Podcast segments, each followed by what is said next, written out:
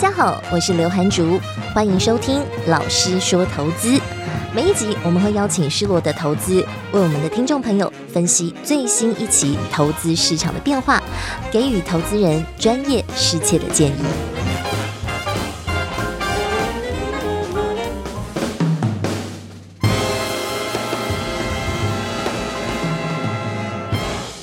那么当然，这一集是二零二二年的尾声了，对投资人来说非常的心碎。一年我们终于撑过去了啦。受到地缘政治风险接连到来的通膨、经济衰退，全球的股债汇市场都同步的遇到大修正。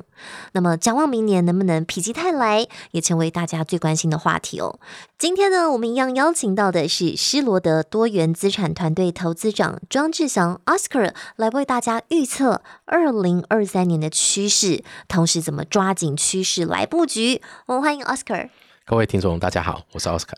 好，我们回顾施罗德对于今年的预测，其实命中率是高达百分之八十哦，包括了放空美国公债、看好美元以及大宗商品等等。那么，我们还是来简单回顾一下这个二零二二年心碎的一年呐，我们的预测跟实际的表现如何？好的，其实二零二二年的预测哦，可以说是非常的精准哦。好，那十大预测里面，我们有八大预测是成真的。嗯，那其实。可以稍微回顾一下，当时我们在二零二一年年底的时候，我们在对于二零二二年做预测的一个基本假设是，我们认为整个全球的通膨开始要逐步的升温了。对，但是联准会也会开始进入所谓的升息循环。嗯，那但是当时的预测，我们认为这个通膨这个议题只是非常的短暂，好，可能只有半年。甚至不到一年的时间，所以当时我们的预测在于要怎么样做投资的一个方向呢？我们就会觉得是在升息循环当中，当然比较 favor 的一些就是像一些金融类股啦，还有像说英国的一些股票啦，甚至我们对于因为升息的状况之下，我们对于存续期间相对是比较悲观的，所以是会去放空一些公债的一个部分。那另外，我们也认为说，在整个升息的态势之下，美国的债市相对是比较受到挤压的，所以我们对一些新兴市场债券相对是比较乐观的。那另外的，我们也认为，在整个整体的一个循环之下，我们对原物料相对是乐观的，所以我们当时也是比较看好一些像说澳币啦，嗯，好，甚至我们在升息循环之下的一个带领的一个基本调性之下，我们对于美元相对也是看好的。好，还有一些大众商品也是相对是看好的。所以在这个这个基基调之下，其实我们在二零二二年的一个。个预测其实相对相对非常的成功哦，所以我们就对于明年的展望是更有信心了。呃，今年很多人都是。操作难度很高啦，然后荷包大失血。那随着金融市场这么剧烈的震荡之下，大家也都担心的是，哎，通膨升温，而且在今年是确实发生，它会一直延续到明年。那么全球经济衰退会持续多久？还是呢会进入到当年最严重的 recession 大萧条的状况？我们该怎么去看待明年呢？好的，其实。大家都很担心哦，尤其现在我必须讲，在二零二一年，我们当时的一个假设认为通膨是一个短暂的。嗯，其实在今年哈，二零二二年的时候已经证明说，其实它并非那么的短暂，而且它的窜升的速度非常的快。所以我觉得接下来看到的一个部分就是。在二零二三年，还是持续还是要观察整个通膨的一个走势。好，通膨到底它能降温的速度有多快？另外的，这带随着就是联准会会不会持续升息？那升息到哪一个阶段？好，因为现在到十一月的升息的这一次，已经整个联准会的一个利率水准已经来到四个 percent 了。对，好，那接下来十二月预期还有两次的升息呀，所以。对于明年到底经济到底是走到哪一个区间？其实我们必须讲，明年大家都预期明年的经济是会衰退的。那我们这边的看法也是相同，衰退呢是没有办法被避免的。嗯，但是大家会开始非常紧张哦，就觉得整个经济已经进入衰退，是不是说不管是在我们的消费上面啦，或者是在我们的投资上面，相对机会都慢慢的消失哦？其实不是，其实我这边会带给大家另外一个讯息，其实是。短暂的一个衰退，经济衰退呢，是一个抑制通膨最好的良药。哦，所以呢，只要这个衰退的一个经济循环，我们不是处于太长的一段时间的话，我认为对于经济的后面，所谓我们的复苏甚至扩张，其实都有很大的一个帮助哦。我们应该是期望未来由这个衰退的一个情形压制我们通膨，然后带领未来的一个经济的另外一波的一个成长性哦。嗯，所以感觉这个升息的态势是会持续啦，至至少联准会这个鹰派的作风，算是已经是大家都可以预测得到的啦。那二零二三年，我们如果要来个十大的趋势预测，投资人该关注的十大重点，Oscar 可以帮我们提点一下吗？我稍微从一个比较多元的一个角度做一个出发哈。那其实二零二二年大家也看到的股债通跌。哦，那都是两位数的一个跌幅哦。嗯，就截到我们今天录制的这个时间点，我们也看到美股 S M P 五百的一个指数，在今年以来，哈，二零二二年以来就已经跌了十六个多 percent 了。好，那你你说债市也是跌跌了两位数的一个水准，那这代表是什么？代表是说很多资产在过去在一个 Q E 的状况之下，是大幅的膨胀的这个资产价值。那到现在为止，其实这一波在二零二二年的一个跌幅之下，其实有很多资产已经回到一个非常值得投资的一个价位哦。所以我们认为，在明年虽然经济循环走到一个衰退期，那但如我们有所预期的，到时候如果是一个短暂的衰退，嗯，它间接的就可以代表是它是一个非常好的投资机会的出现。哎，但是今年的股债真的让大家都是觉得双杀之后，其实信心已经遭受到严重的信心危机啦。那如果 Oscar 你认为明年刚好是一个布局进场的时间点的话，那股债的优先顺序跟时机 timing 又是怎么样呢？因为其实二零二三年即将要到来了啦，但感觉这波修正也还没有到完毕的时候。没错，没错。其实韩主，您问到一个非常专业跟非常到位的一个问题哦，因为我相信很多投资人其实都非常关心现在的金融市场的变化，嗯，尤其是在今年的下半年，二零二二年的下半年，你发现说，不管是股票、债券，其实都持续还在做修正的行情，嗯，那有时候有一些些小幅的一些反弹，这就是我们所谓的一个熊市短弹。而已。那到底哪时候？它才会结束我们的熊市，嗯，然后开始进入所谓的牛市的一个部分，或者是它会进入一个比较停滞的。那在我刚刚有提到，就是明年股跟债都相对是有一些机会，那是不是很多投资人就会觉得说，那是不是我进现在就开始进场买？股票也买债券，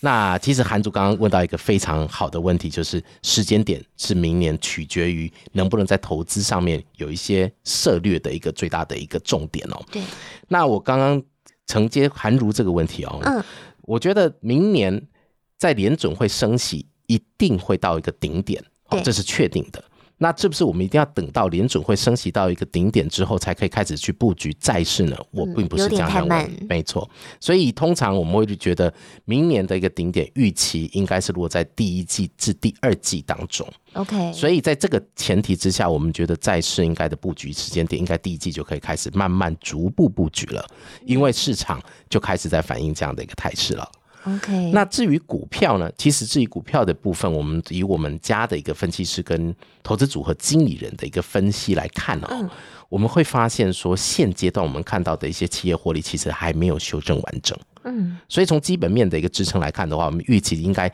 真正的企业获利，全球的一个企业获利来看的话，应该在明年的第一季末甚至第二季初才会进入它的一个 bottom up 的一个部分，就是到它的一个最底部。嗯，那。如果这是一个预测的一个点的话，真正开始复苏的话，可能见到比较明确的一个数字的话，嗯可能要到明年下半年了。确实哦，但是其实大概明年第一季末的时候，差不多就可以开始稍微整理一下自己的投资脚步，包括银弹，不用等到第二季季末季底才开始说啊，我要从头来过。没错。但当然，面对明年一月、二月，就二零二三年一月、二月，也不用太造进了，就是稍微再观察一下局势。那除了我们讲到股债这些优先顺序跟进场的时机之外，我们也来关心一下今年走强的日元，还有大幅贬值的日元。哇，去日本好。好便宜耶！我都当做自己在上菜市场买菜，像在买精品，像在买菜一样。那蛮多人预期到是明年会上演逆转行情，这也是施罗德的一个预测哦。没错，这也是在我们今年年底的时候，我们在对于二零二三年的一个十大预测里面有看到的，就是我们对于现阶段看到的美元走强，已经走强了这么长的一段时间。对，那日元大幅被贬值、被打压、做贬值的动作，在明年将会出现一个逆转。嗯，这个逆转就变成是美元可以对于一些新兴市场货币，甚至日元，尤其日元可能反应的相对是更加的明确。嗯，就是到时候日元开始会比较大幅的一些升值，因为以日本政府来讲，它没有办法一直维持一个贬值的一个货币政策的一个状况之下，对他来讲，经济上面是并没有那么的有利的。所以这个部分，我们认为在明年就会出现这样的一个利基。所以到时候，我觉得以现阶段，除了说台湾的投资人为了要到日本旅游，哦，说就是现阶段买进了一些日元。我觉得日元不一定是只有用来做旅游基金，其实也可以做一个投资的一个工具啦。对，但是其实手脚要快了，因为明年就差不多要进入到一个交叉的状况了啦。是。那再讲到题材的部分哦。感觉施罗德还蛮看好一些永续题材的，对不对？是我们对永续题材，其实今年大家如果都关心到，不管是政经的一个部分哦，就是从地缘政治来看的话，就是俄乌战争。嗯，其实俄乌战争其实影响比较大的就在欧洲的这个大区块。对，那整个石油的供应，俄罗斯对于整个大欧洲的区块来看的话，供应是占百分之七成以上。嗯，所以在这个原则之下，其实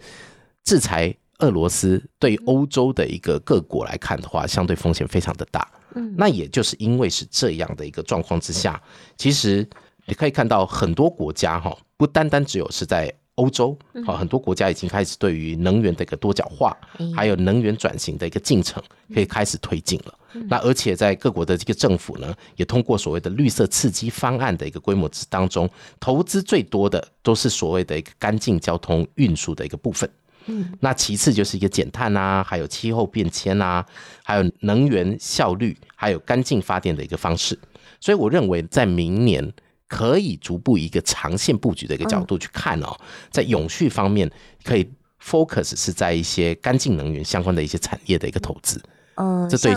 本来二零二二年很多人就已经开始在提前在布局 EV 了，但其实今年 EV 没有算是什么很明显常见的表现，没错。大环境不好，其实什么都嘛不好。对对。但如果说二零二三年可以着重在一些干净能源跟另类资产的布局的话，像是 EV、减碳、气候变迁这些相关的都可以都可以开始留意，而且相关的产业你可以开始留意做一些长线的布局。好，那另外哦，我们在看完这个俄乌战争带来的这个影响跟变迁之外，我们再把这个焦点转到我们邻近的中国。这一两个月，人民的怒吼声是震天价响啊，所以真的也不得不让一向管控很紧的这个中国开始放宽严格的防疫措施。那么，在陆股这方面的投资上，是不是会有机会进场呢？其实。这个部分很多投资人都在询问哦，他们觉得到底，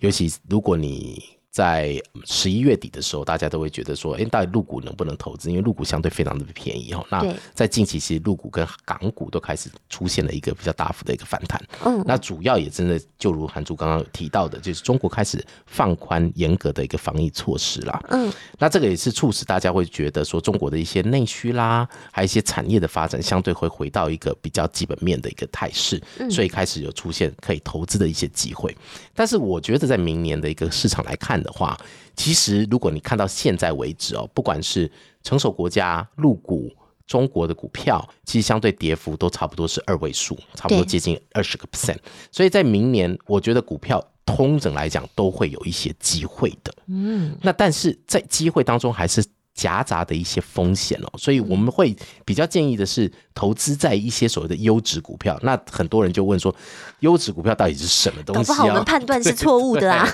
其实，在这样子的一个市场波动非常大之下的一些企业，它还是可以取得比较稳健的一个获利。嗯，另外的，它比较杠杆的一个倍数比较少的、比较低的一个企业，那代表的也是一个韧性比较强的一些企业。这就是我们所谓的优质股票的一个企业股票，那可以朝这个方向慢慢去做布局。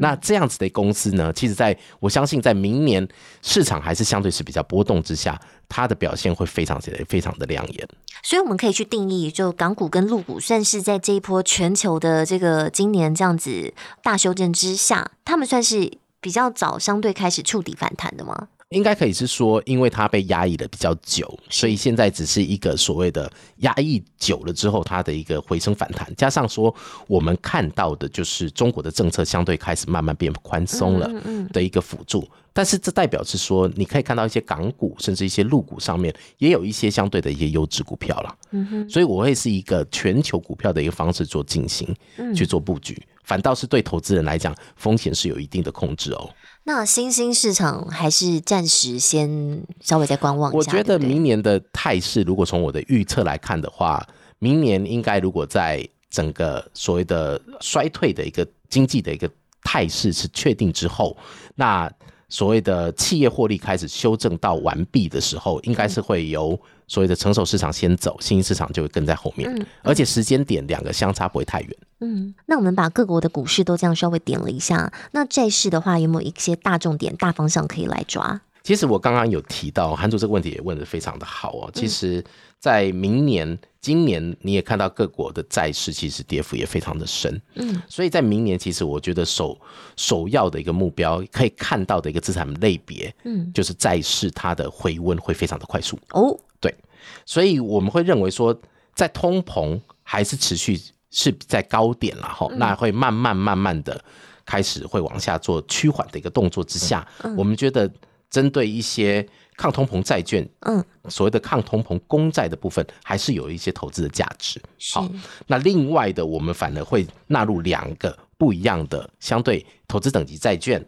它也是明年可以直接去做。布局的一个部分，另外的人家所谓的非投资等级债券，但是我们会比较 focus 在哪里？focus 在短天期的，就是 duration，所谓的存续期间相对比较短的一些投资等级债券。那为什么会 focus 在这样子的一个资产类别，尤其在债券的这一块哦？因为投资等级债券不仅在基本面上面有一些支撑，另外的它现在的一个债息，就是它的利息。保障倍数也创下了所谓的历史的一个新高哦。嗯嗯，那整个整体的一个价值面跟评价面也具有一些吸引力，好，因为相对是便宜了。那另外的投资非投资等级债券的票息更加有吸引力，但是因为我们害怕的是它的一个违约率会不会在一个短期间会大幅的攀升，所以在这样的一个考量之下，我们反而会。建议投资人可以布局是一些存续期间比较短的短天期的一个非投资整级债券，相对风险可以稍微做一些控制。好，那么最后我们来整合总结一下二零二三年的最佳投资策略跟布局，我们几个大重点大方向，我们来抓给我们投资朋友。可以，没问题。其实明年的一个投资机会跟重点哦，应该是会以债为主，然后以股为辅。哦，我所谓的。主跟辅是应该是以时间点来做区分，所以在明年的上半年应该可以慢慢的进入所谓的债市这个部分做布局了。到下半年的时候，就如我刚刚谈到的，就是优质的一些股票可以开始做观察，也开始慢慢做布局，看看有没有打回十年线的。没错，没错，对。所以我觉得把时间点也切得很清楚，所以其实在明年股债都有机会。那另外的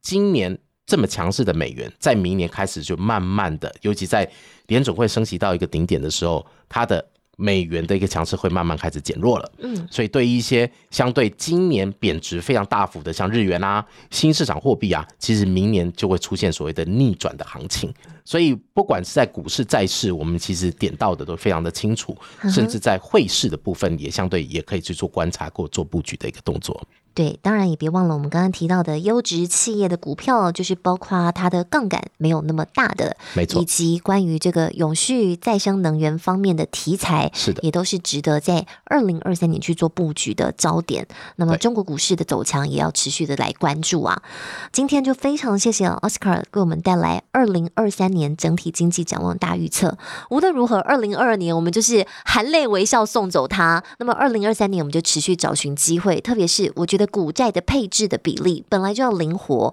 那刚刚已经讲到，可能明年会先以债市为先行，然后但是股市我们持续找进场的时机。那么如果喜欢这一集的话呢，也欢迎订阅老师说投资，并且发了我们的 Facebook 施罗德全球财经关键现场。我是主持人刘涵菊露，也非常谢谢 oscar 谢谢。我们下次空中再会喽拜拜。拜拜。